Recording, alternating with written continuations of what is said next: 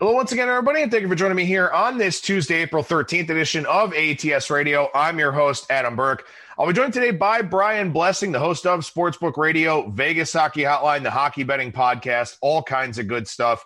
Uh, we'll be talking about the NHL trade deadline, talk a little bit about the futures market, maybe some impacts in the short term here coming off of some of the trades that we saw yesterday.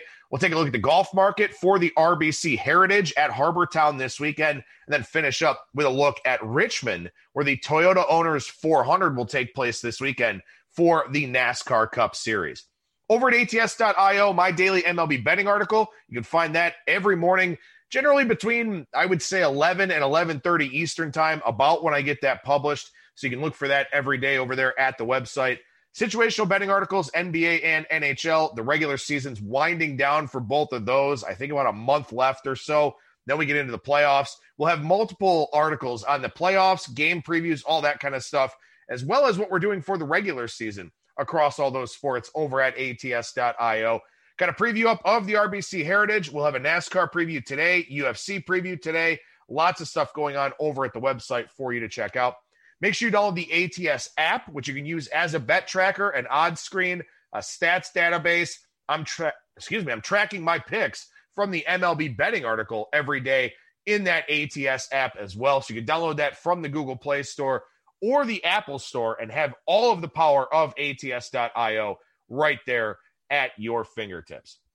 With that, we bring on today's guest. That is Brian Blessing, the host of Sportsbook Radio and Vegas Hockey Hotline. And Brian, how's it going today, man? All right, Adam. Uh, on and on we go. Absolutely, Day after the man. trade deadline in the NHL, so now we know what we're dealing with. Let, yeah, let's give got... it a week and see how it all shakes out a little bit. But the teams have what they need, and this is who they got going to the playoffs. Yeah, I mean it's uh, it, it's never ending here in this business. A lot of people talk about the NFL draft, and the props are starting to come out for that as well. That's in, I think, two weeks and two days or something like that. So yeah, it's just never ending here for us. But at least the trade deadline, something exciting, something different, something that kind of breaks from the norm a little bit. Because one of the things that we've been talking about here, Brian, is that the season is is kind of flat. It's it's kind of boring. You know, we don't have a lot of drama in terms of the playoff picture, at least as of now. But at least the trade deadline kind of shapes up not only the futures market, but also, you know, what these contenders are doing with their lineups. Well, it, I mean, per se, a handful of teams, maybe if, if there's something big, there be an impact in the in the futures market. But but more than that, it's you know that these teams how they're built now. This is who you're actually going to go to battle with when you get to the playoffs. So we kind of know the landscape from that perspective. The, the rosters are finalized. I still think you give it a week to 10 days now and see how the new guys kind of factor in. But for the most part, I don't I don't think you know what happened at the trade deadline automatically says, oh that's it. That's the one. But it is at the end of the day when we look back on it when they do hoist the cup probably something that happened yesterday could have been the difference maker. I mean st louis won a cup with their fourth line.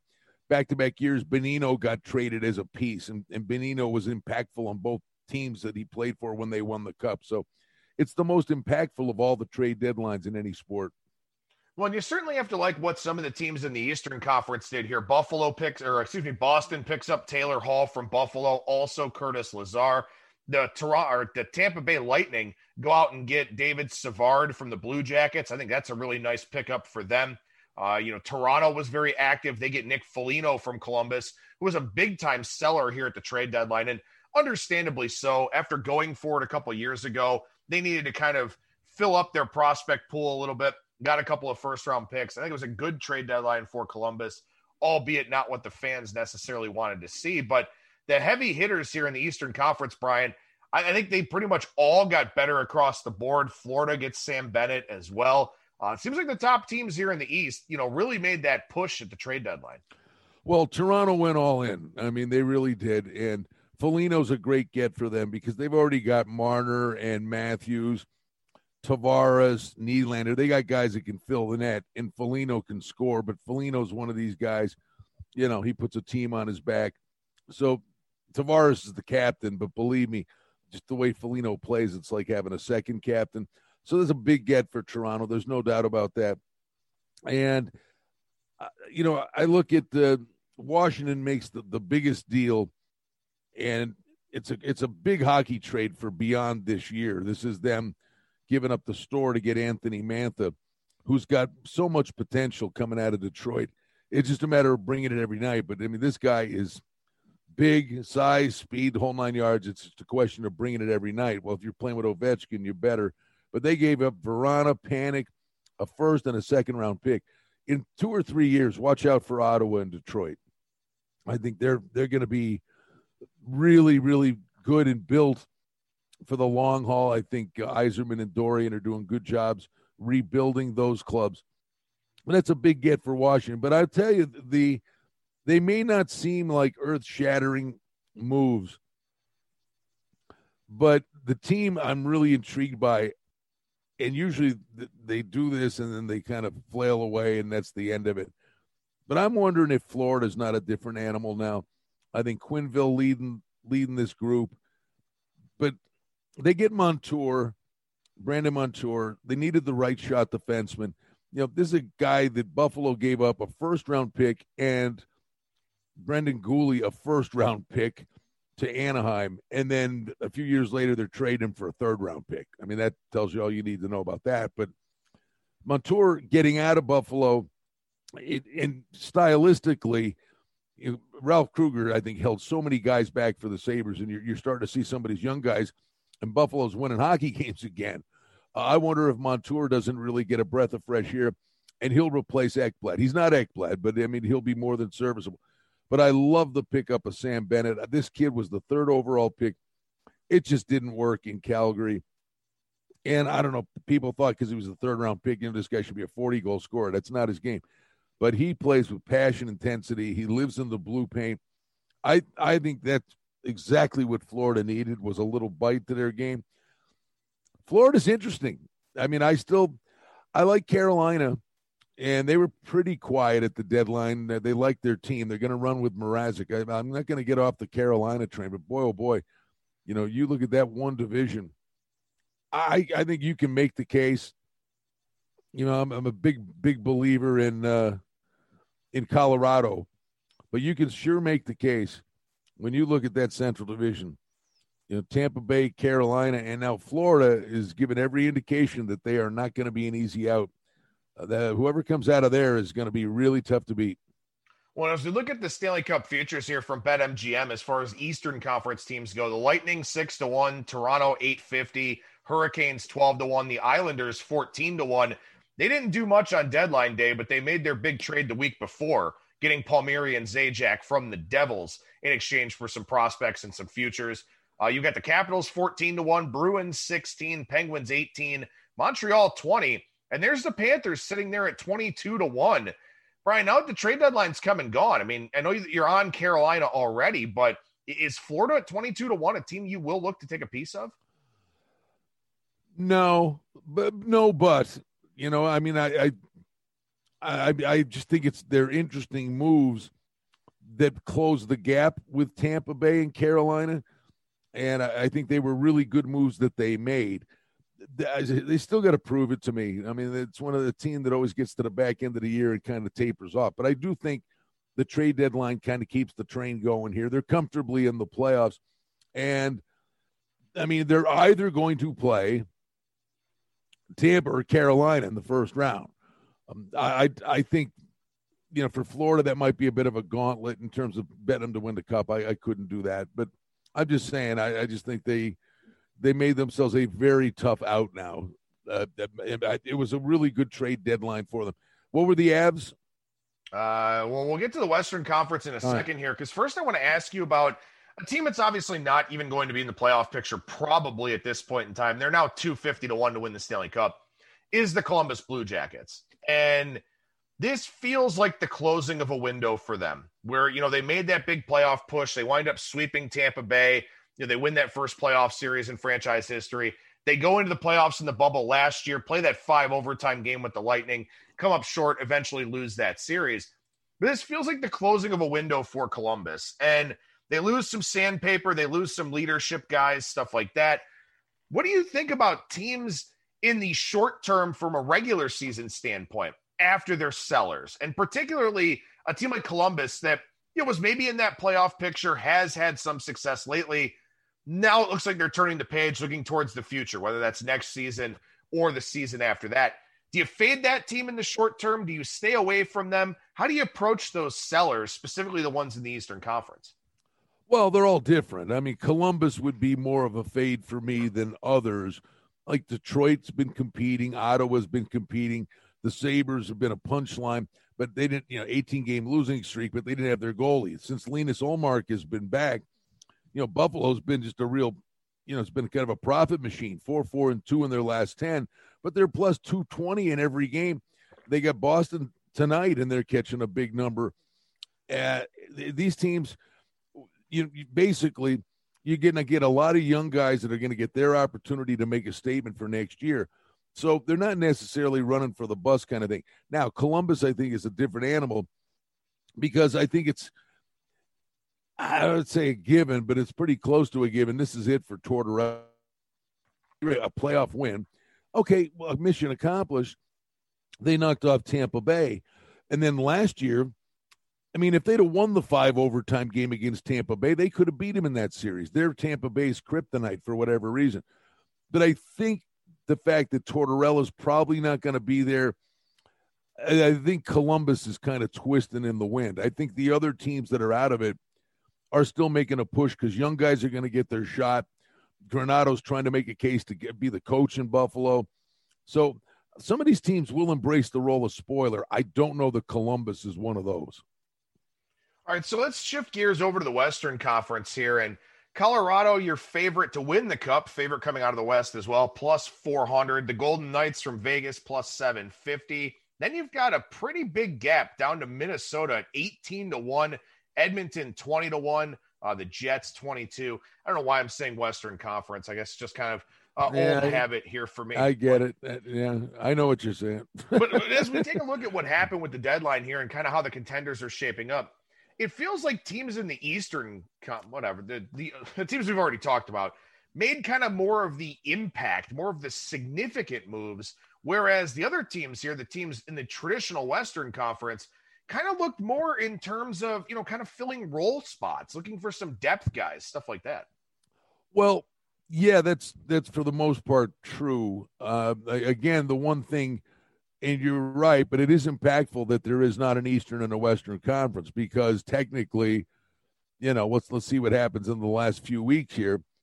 I mean, you could get Colorado playing Tampa Bay in the semis, right? I mean, it's because they reseed after they get out of the division.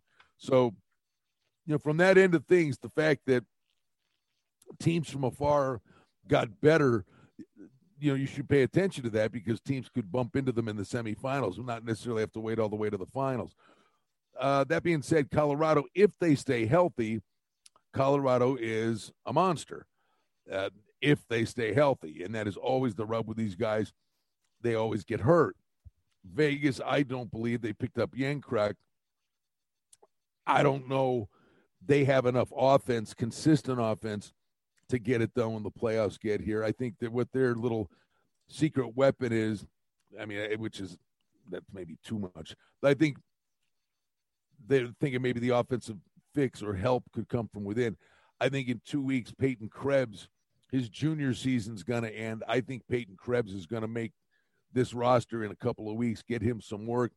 And if they throw Krebs on the third line, uh, that could be a little boost for them offensively. The Wild have had a really steady uh, and stout season. I would, as crazy as this sounds, what are the Blues to win uh, the cup? Blues are 50 to 1 at MGM.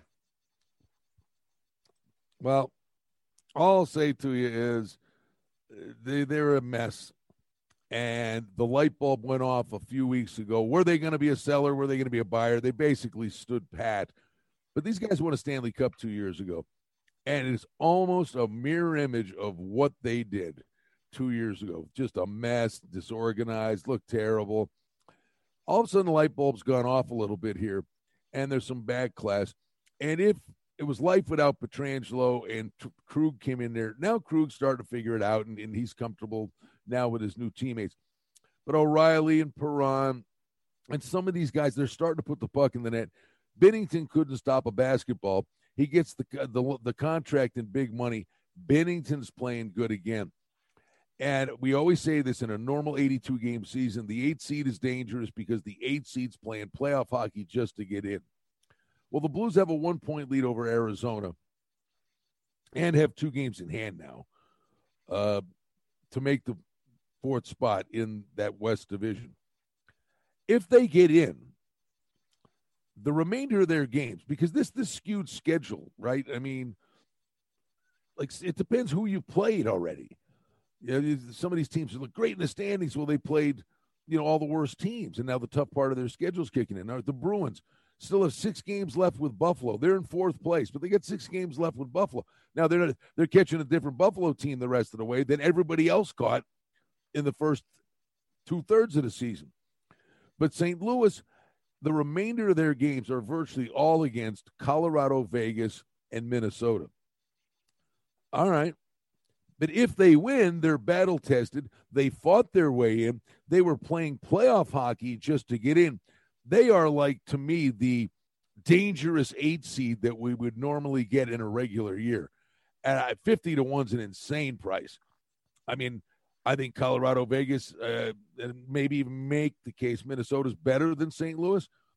But all of a sudden, St. Louis is now, you know, there's there's going to be a momentum thing brewing for these guys. They may not even get in, but if they if they get in, you know that willingness to look down the road. If they get in, they're going to be playing at a high level. They got in because they beat the tough teams to get in, and they can carry that momentum for a bit. Well, and I think this one makes a lot of sense with St. Louis because you look at what Arizona did at the trade deadline, and it was absolutely nothing. And this is a team that's lost four in a row here. They probably could have used a shot in the arm, but they've been so dysfunctional at the executive level for a while now. Yeah. Then, of course, they wind up not doing anything here at the deadline. I don't think San Jose is a very good team, and it's not like they added to their roster either. In fact, they kind of subtracted a little bit. So, St. Louis, even maybe by not playing all that well, could sort of still back into this playoff picture here. So maybe even wait a little bit. I don't know if 50 to 1 is, is the top of the market here for them. Oh, it absolutely is. It, it believe me, it, it, that that number uh, once it once it's defined that they're in fourth place and going to make the playoffs, that number drops to thirty in a in a flash. I mean, you, you, I mean, it, I'm not telling anybody to do it. I mean, I'm pondering it to be honest with you, but I mean, no, that is at the absolute ceiling, and I would envision by the next time we convene, that number could be cut in half. All right. Well, maybe that's something you do want to grab then, especially because of exactly what I mentioned. Arizona did nothing. They're, you know, they they didn't do anything at the deadline to get any better. They didn't really get any worse either, but you know, they are a team that's had a lot of ups and downs here. San Jose doesn't look great. I don't think the Kings are a factor either. So St. Louis should find their way into the playoffs here and, and going into the playoffs with a live 50 to 1 ticket on a team that's better than it's played so far uh, is probably a pretty good look there on the NHL side. I guess to sort of follow up, and the last thing I'll ask you about here is, you know, a team like Arizona does nothing. You know, they've already lost four in a row. You know, you can kind of look at it two ways with a team that does nothing. They can look at each other in the room and say, okay, you know what? It's on us. We've got to play better. And maybe they get a little bit of a bump. On the flip side, they can look at it and say, well, they didn't get us any help. They must not really think very much, you know, very highly of our playoff chances here. And a team may kind of get down in the dumps a little bit. So how do you sort of factor that in right after the trade deadline with teams that maybe didn't do anything that possibly should have, and sort of how you decide to play on or against them going forward? Yeah, Arizona's just limited. I mean, Tocchet has them playing hard. The, the, one thing you watch these guys, they don't quit, but their defense is just atrocious. Uh, you know, I mean, they'll continue to compete. I just they're not good enough. But there will be teams, you know, going between the years of these guys, like you said. Hey, the management says they believe in us and they go for it. Some guys said we needed one little piece, we needed something, we needed some help. Why didn't you do anything? You know, these are the intangible things you try to, you know, turn into Dr. Phil and, and read the minds of these guys, and you'll see it in their demeanor on the ice. And you know, in the in the the week and a half, two weeks after the deadline, you you'll get a little bit of a read on it.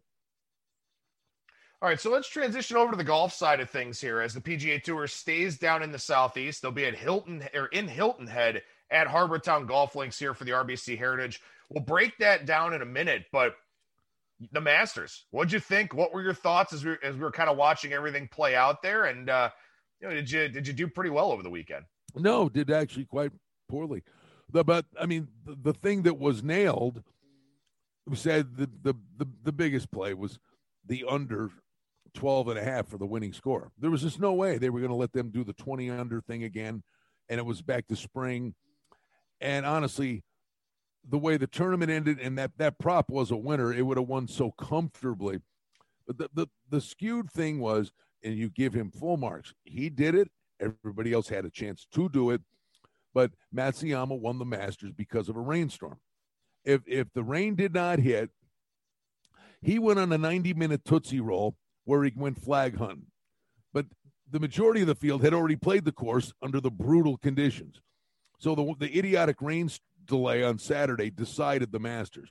You know, if Schauffele hits the green on 16, I think Matsuyama was pretty close to putting a diaper on at that point. But when he hit it in the water, Matsuyama still bogeyed 16, but still had the cushion. But, you know, it was a treat. I love the the difficult nature of it.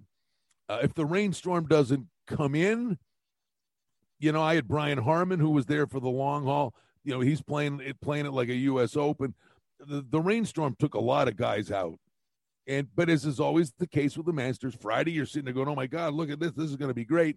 I said, "Yeah, it looks great today." But you watch by Saturday night, sure enough, thins itself out. Where literally you're down to five guys that can win the thing. It's rem- it's remarkable how that always seems to happen big takeaway. Spieth's back. You know, I mean, full marks. He played phenomenal, and you give Matsuyama credit. It's a it's a, it's a great win for him. Uh, the putting is usually what lets him down. He was steely eyed with, with the flat stick, and you know, uh, I love the Masters. My favorite four days of the year. I, I was I was just saddened by the fact that there was just not a whole heck of a lot of drama on Sunday, and that was for the most part we had three and three and a half three and a half days of great weather changed the whole tenor of the event. A couple takeaways for me. Will Zalatoris is legit, man. I mean, what a performance from that kid. And it's kind of frustrating because I've sat here on this show and said, I don't know how many times, Will Zalatoris is going to get one. He's going to get one. He's going to get one. Well, now when he gets one, he's going to be like 25 or 30 to 1 instead of 60 or 70 to 1 because of that performance that he put on at the Masters. But I would venture uh, a guess he's less than that this week, is he? He's, he's 20. He's 20. I'm seeing 23 to 1 here uh, as yeah. far as DraftKings goes. I'll take a look at what MGM has for this one. But yeah, I mean, now at this point, you're you're not going to get a, a, whole lot of great prices on Zalatoris. Seeing 28 to 1 at MGM. So, uh, I mean, great great showing by the kid. Very, very impressive. Never looked like he was out of sorts. I mean, he never looked rattled by the course or anything. Maybe it's just because, you know, he was chasing Matsuyama the whole time and kind of hoping he would come back to him. My other takeaway if they played 90 holes instead of 72, Jon Rahm wins the Masters. He was unbelievable on Sunday. Got off to a little bit of a slow start, obviously, but man, he was so good on Sunday, just completely in control. Maybe because the pressure was off a little bit. But if they played another 18 holes on Monday, I think Jon Rahm wins the Masters. So I'm going to remember that for next year and, and probably have another ticket on him once again. Oh no, he's he's played well there in the past. No, I think the thing with him was he had the baby, so literally he showed up and played. Uh, you know, so I don't I don't even I'm not sure what day he even arrived at Augusta because they had they, he he and his wife they just had their first child. Uh, but no, he he played great. But I think there's something to be said for what you mentioned. That's what we talked about. It didn't get there. No one shot a 64, uh, right? Uh, so that prop, 64 and a half, the over was the winner. But that's what we said. It wasn't, that's not necessarily correlated to the winning score. We said the prop, the winning score would be under 12 because somebody could shoot a 64 on Sunday morning when they're out of it and they're out there and they're getting the course you know, better conditions, softer in the morning. And to his credit, he did. He he went bananas. He had a, he had a wonderful Sunday. I do think that was a function of for for him the whole thing's a throwout because he had the baby and the pressure was off. But to your point, he does knowing how to score at the Masters though. It's one of these things like you said, mark it down for future reference. like the Zalatoris thing. He even said it. He said, "I'm too dumb to know better." I mean, he was playing with Bernhard Langer, who's just a remarkable guy to watch play Augusta. He just knows where to put it. He's he's 50 yards behind every guy, and he's right there. He taps in for par, and the other, you know, the, the top five player in the world takes a double on the same hole. Zalatoris went flag hunting. He, he, he just played it like it was a an event, you know. He got away with a lot. He he's got guts. He's got game, but there is a learning curve on knowing how to win there and and where where to leave it. And Matsuyama, by the way, has played well at Augusta in the past. So, you know, Zalat like this week's a different animal. The last year was Webb Simpson, but that was a weird year because it was the second event back from the pandemic and the shutdown. But prior to that, there were four first time winners in this tournament.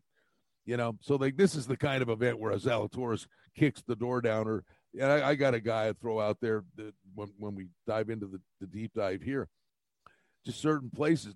This event is one that's been tailor made for guys to come out of nowhere and get their first win. Yeah, and as we look at the RBC Heritage here, first and foremost, pretty good field for the week after the Masters, which is I think a little bit surprising, but this is one of those invitational tournaments. So a little bit more in- exclusive in terms of the criteria to get in, but with a lot of big names missing, you know, a lot of guys that are kind of backing into this field that wouldn't have made it otherwise. But this is one where it's really not about hitting the ball a mile. And maybe that's why Bryson DeChambeau actually withdrew from this one, also played pretty poorly at the Masters overall. But this is not about hitting it a mile. This is about fairways and greens you know, you got some pretty small green complexes here, some pretty narrow fairways. It's really one about driving accuracy. A lot of scrambling comes into play. Of course, strokes gained approach as always. But like you said, I mean, there are some guys that have won this tournament that, you know, you wouldn't expect them to win really good fields. And we do have a really good field here. But guys like a CT Pan, uh, Wesley Bryan, uh, Branden Grace, he's a pretty good player. Jim Furyk, Matt Kuchar, guys that are not prolific hitters, but guys, they hit it straight, hit it where they want to, and then put an iron on the green, and then either make their birdie or two putt. So it really brings a lot of different guys into play this week. And, and like you, I mean, I'm not even really looking at anybody that's lower than 40 to 1 this week, not because I don't think that they can win, but simply because I think there are other guys that can come off the pace here and, and play really well. Yeah, I mean, I'll give you some names. I mean, Bombers, I think Sebastian Munoz is he always he's one of these guys that has a bad hole or two, but Munoz is hundred to one. Is an interesting guy. Ian Poulter in this event, I think, I think this sets up pretty well for him uh, at seventy-five to one. But again, prior to, and Webb Simpson, anything Carolina, north or south. By the way, DJ is a South Carolina native, is playing in this event. But I'm looking at a first-time winner because four years in a row. It was a first time winner. I think a guy really flying under the radar is 70 to 1 is Robert MacIntyre. You know, the left hander, European kid, young kid, eh, does really well on the European tour. He showed up at the Masters. He ended up two under par, and that's like beyond respectable. And I think he's going to be feeling his oats coming out of the Masters. And not a lot of people know about this kid, but he he's got game. He can he can hit it long if he needs to, but he, he's pretty adept around the greens. Has a good putting touch. Is a really good young European player. Not a lot of people know about, and I think he rides the wave of fi- finishing in red figures at the Masters. And I I'm going to say MacIntyre seventy to one is actually going to be my top choice. Well, and for those that have DraftKings, we're even seeing 90 to 1 on him, which is a, really good price there for MacIntyre, 66 at BetMGM you know, a couple of guys I'm looking at here. Poulter is one of them. He's got four straight top 15s here. You can find him in that 60 to 1 range out there. You, you always have to kind of wonder in terms of recent form versus course form, you know, which one matters more. To me, I kind of try to do a hybrid of sort of looking at both. But, you know, Branden Grace, a guy that's got three top 11 finishes here, he's not in terrible form by any means. He hasn't played overly well, but he hasn't played bad either. Siwoo Kim, you know, past winner here. He's got a he was 12th in the Masters last weekend, ninth in the players. So he's played very well at this course and also overall. So Siwoo Kim, a guy I'm looking at here, Ian Poulter, Branden Grace as well. One other one, if you want to talk about big prices, and, and this is a guy who's not in great form necessarily, but he's played well here, and he's I'm seeing 140 to 1 out there. You can probably find him a little bit higher than that. Rory Sabbatini has played very, very well at this course in the past. Kind of a, you know, an iron first type of player, guy that doesn't really hit it all that far, but this is a pretty decent course setup for him. Four top four finishes, 21st here last year coming out of the pandemic shutdown. I think Rory Sabbatini is kind of the long shot price that I'm sort of looking at uh, with some of the guys in the 40 to 60 range as well. And uh, of the chalky guys, I mean, I mean, that's the nice thing. We're back to normalcy here a little bit. Johnson's twelve to one, Simpson defending champs fourteen to one. Cantlay was a mess last week. I, I don't know, eighteen to one. Yikes! I'm telling you, Cam Smith's going to start winning golf tournaments. He's on the board at thirty to one. And Cam Smith, I think, down the road, absolutely has potential to win a Masters. And he said it. He's, I can win this tournament. He's got to figure out 15. He kept rinsing it on 15. One hole kept destroying him. And don't forget, in the fall, he was the first guy in Masters history to f- shoot four rounds in the 60s and lost. Well, not lost, he was second. But Cam Smith's got game. That he can roll the rock, and if he's hitting fairways, Cam Smith is, is a player. You, you look at the, the the price on him now in that thirty to one range. Once he wins one, he goes down into that Morikawa Berger range of twenty to one. Uh, don't don't sleep on Cam Smith. He's a really good player. He is a really good player, and and you know he's he's got a great shot shape for Augusta National. And and if he, I love the kid's demeanor. Some. His demeanor is great too. You know, he, he seems like eh, you know bad things happen. It rolls off his back, and he comes back and throws a dart. Yeah, no, for sure. And, eh, you know, I mean, look, it, you, got to win a tournament and, and you got to, you know, win a tournament in a pretty good field. I mean, it's one thing to win an alternate event or, you know, a, a, a Sanderson Farms or a Safeway Open or something like that, something that a lot of guys don't play. It's another to win, you know, a strong field event. And when Cam Smith starts doing that regularly, I think that's when you really start to see him, you know, maybe take that next step and win a Masters or win – you know, maybe a uh, a U.S. Open if he gets the, the right kind of course set up, you know, or a WGC like a WGC event, you know, the the the premier events. No, but I, and it's funny, buddy. We go all the way back to the President's Cup before the pandemic, and we talked about it. You what that that President's Cup was a big deal for a lot of those young golfers that don't, you know, in the Ryder Cup wouldn't necessarily get a chance, but in the Pres- President's Cup, those guys that were on the big stage and all the pressure you know, Leishman, hey, look how good Leishman played. Leishman was big in the President's Cup. Cam Smith was big in the President's Cup. Sungjae Im was big in the President's Cup. I think people are getting sick and tired of burning money on Sungjae Im, uh, but a lot of those guys came out of that President's Cup, and their career vaulted them into contender status. Now, as you said, the next step is kicking a door down. Yeah, for sure. And I'm going to preview this tournament over at ats.io with some of the other things I'm looking at. Uh, a guy like Chez Reavie, who I think 12 to 1 for a top 10, not a bad look. A guy that plays well on, you know, courses where you just kind of hit it straight, walk to it, hit it straight again, and then, you know, kind of go make your putt. So I know the top five, oh, top yeah. 10 market's not available for you out there in Vegas, but for people, you know, operating around the country or around the world here, you know, top fives, top tens, matchups, as always, things worth looking at as well uh, one other just, just, scrolling down and just happened to look at it and like, hey, wait a minute. Uh, it'd be probably stupid to leave this guy out. If memory serves, and he's from South Carolina, uh, is Kevin Kisner is sixty to one.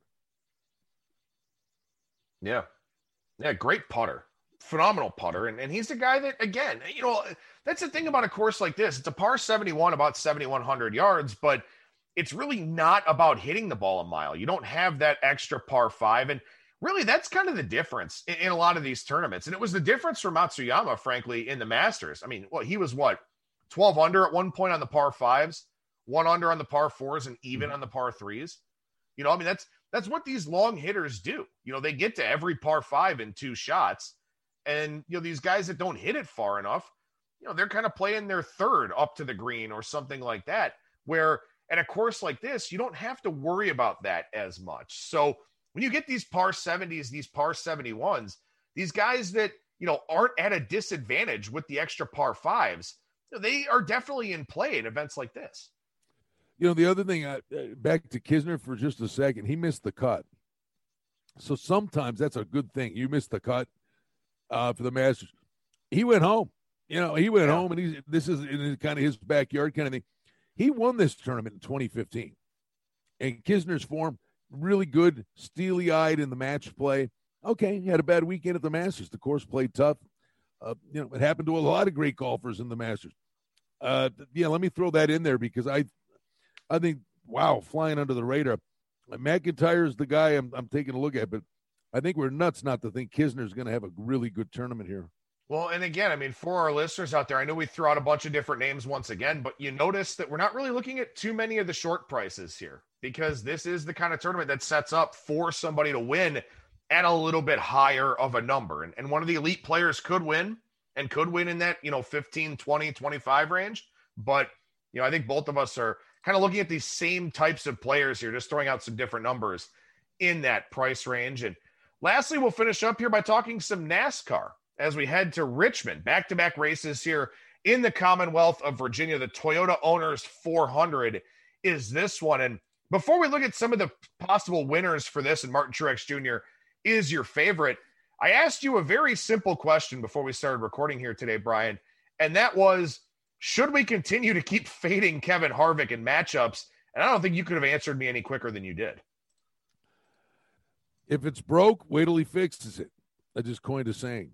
But if, if it ain't broke, don't fix it.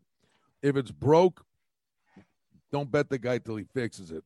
I he's just not right. Nothing nothing good is happening for him.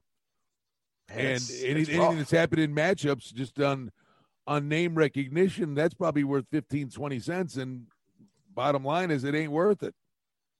Well, matchup odds not out yet that I can see. Of course, those things kind of tend to populate Tuesday afternoon into Wednesday morning and all of that. But as we take a look at Richmond here, Brian, uh, you know, it's all the usual suspects that, that have success here at this race. You know, we're talking about guys like Kyle Busch in the past, who obviously has not had much success overall, but in the top 10 in nine of his last 10 at Richmond with a couple of wins. Joey Logano, he's got eight top 10, six top fives in his last 10 races. Denny Hamlin with six top fives, eight top 10s. You know, Brad Keselowski's got a win here. Truex back to back wins. This is another one of those weeks where you can't go that far down the board because you're just not going to get uh, you're not going to get a guy that comes from off the pace and wins this. I don't think. No, it's a short track stuff, which is fine. I, I don't know. I, the, the, the short track it has its moments. I mean, that race last week uh, was pretty interesting. Actually, you don't see that on the short track. So I have a big wreck that took an army of guys out. Uh, I know we got Talladega coming pretty soon. I'll be salivating over that one. But Truex was won the last two. The year prior to that, Kyle Busch won two. Larson's a winner here in the past, and Larson's a pretty motivated guy this year. Logano's also won here. Hamlin had a lot of past success here. Keselowski won in 2014. Um, Chase Elliott's at eight to one, a little over eight to one.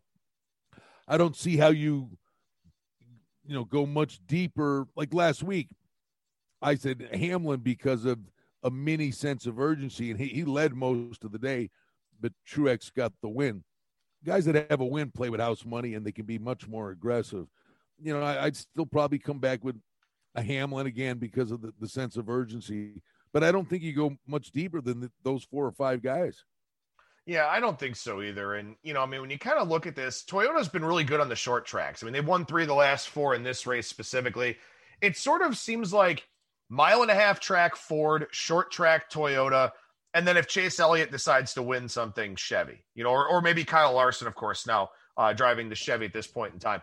But that, that's just sort of how it seems to go. You know, you kind of look Toyota on the short track, Ford on the mile and a half, or the big ones and then sort of Chevy if Elliott wins. It's kind of the way it's been here well, well late. Don't they have? And I don't do this very often, or uh, never, but I probably should. Usually, there's the prop every week about the manufacturer, and you know, we're talking about what Busch, Kyle Busch, who's not running as good as you mentioned, but you got Truex and Hamlin. It is the Toyota Owners 400 one would think they've pointed to this race, and you know it, it's a Toyota owners 400. They don't want a Chevy winning it. Is not maybe the play to play at Toyota to win this thing, and the manufacturer's thing at like you know plus 20 cents or whatever it is. Yeah, that might not be a bad idea, especially because I mean, as we said, Truex has won the last two here. Hamlin runs very well here, and Hamlin, I mean, look, he doesn't have a win, but seven top fives out of eight races here, and as we talked about last week, 126 stage points. Nobody else has more than 75.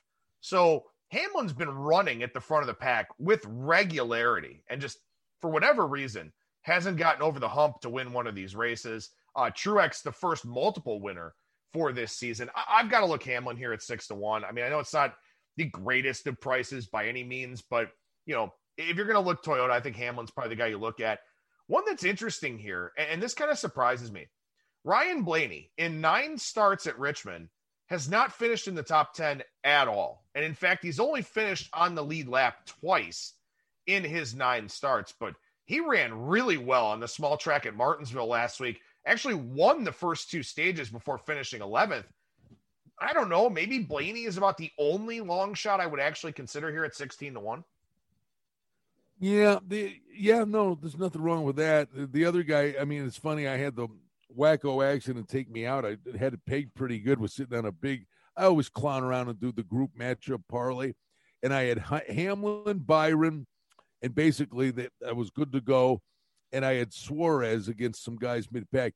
And Suarez must have got in seven different accidents, and he still kept passing cars, but he finally got taken out in that last big accident. But you know who ran good, and I had him in that group matchup. Uh, the two guys that ran moderately well was Bowman and Byron, and I was watching them closely because Byron was, was against Bowman in, in that group matchup. Byron's actually running pretty good too. Uh, Byron might be an overlay. What's he at? Uh, Byron twenty to one. Again, you know, there's a guy that's got a win, and once you have a win and you know you're in, it just frees you up to do all kinds of different things throughout the course of the year. And I think that's why you get, you get a guy that gets a win. They're going to get multiple wins in a season because they can do an alternative pit strategy. Uh, they can be really aggressive and not not so much worried about stage points. You know, okay, at the end of a stage, they'll they'll pit two laps before the stage ends so that they'll be out there uh, and, and get track position. So guys like that, that's where the overlay comes. Is usually a guy that's already got a win. So Byron's interesting a little bit at twenty to one. Well, make sure you keep an eye over on our ATS YouTube page because I'm sure Brian will be doing a video for us here today for the Toyota Owners 400, also for that RBC Heritage Golf Tournament that we talked about. And uh, you'll be talking about a lot of different things here on your shows for this week. Tell the people where they can find them. Yep, Sportsbook Radio. Uh, we're on Sirius 204, the Sports Grid Radio Network from 2 to 4 Eastern. And let's see, Vegas Hockey Hotlines at 1 o'clock. That's at kshp.com. You can check that out. Dennis Bernstein joins us today. We'll be recapping the uh, NHL trade deadline. And basically on Twitter at Brian Blessing, we put the links out and all the archives and all the good stuff that's available there. And you did mention the Hockey Betting Podcast. Uh, you can check that out. That's on my Twitter, and it's the Hockey Betting Podcast.ca. Uh, that's with Cam Stewart, who's – he's worth the price of admission. It doesn't cost anything, but he's funny, and we we have a good time talking hockey. So I invite you to check that out. Yeah, always great to hear everything that you do. Make sure you follow Brian on Twitter once again at Brian Blessing.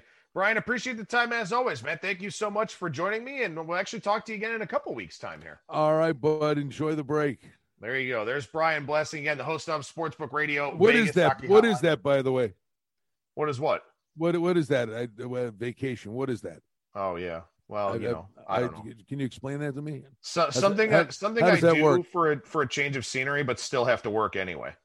At least you're getting some of it. Yeah, man, for sure. Uh, make sure you follow Brian on Twitter again at Brian Blessing, Sportsbook Radio, and Vegas Hockey Hotline. His two primary shows to go along with that hockey betting podcast. And with that in mind, no show next week for Brian and I. We'll be back here on April 27th uh, or maybe not. We may do something later in the week. We'll kind of see because the Kentucky the Derby is May 1st. And we also we, we, we, have the NFL drafts on the 29th. Yeah. I guess we'll we'll have a very busy show that week then, I guess, buddy. You know what? Thankfully, I know you keep trying to wrap this up. But It's all good. It- it- I got to go too. No, but the, the, you know what? I mean, it's a great time of year. You know, once you thought, oh, football's over. Well, football's never out of the equation. We got the draft coming up, but the golf's great. Uh, the NHL and the NBA turning the corner for home. Baseball's up and running. Uh, it, we're back to normal, man. I mean, crowds at, at games and still got to check the injury list and, you know, it, pray and hopefully nobody ever is getting the COVID stuff. But for the most part, our industry, we're back up and running. Yeah, no, that's very, very true. Very true to say the least, man. But yeah, looking forward to it. We'll plenty to talk about there with that la- that show uh, for that last week of April. But thanks as always, Brian. Take care, man. See you, buddy. Have a great trip. All right, there you go. There's Brian Blessing at Brian Blessing on Twitter. Uh, always great to chat a variety of different things with him. Going to try to do the Betters Box on Thursday. I'm not going to make any promises about it. If I can, I will. If I can't, well, it'll be back again. Just say no. Just tell him you're not doing it. The hell's wrong with you? He, he's not doing it. I'll make the decision. Folks, he's not doing it. All right. Well, there All you go. He's there you go. Programming update. He's not doing it. There you go. How hard was that? Uh, it's hard. The, the people need. He's not doing it. All right, fine. All right.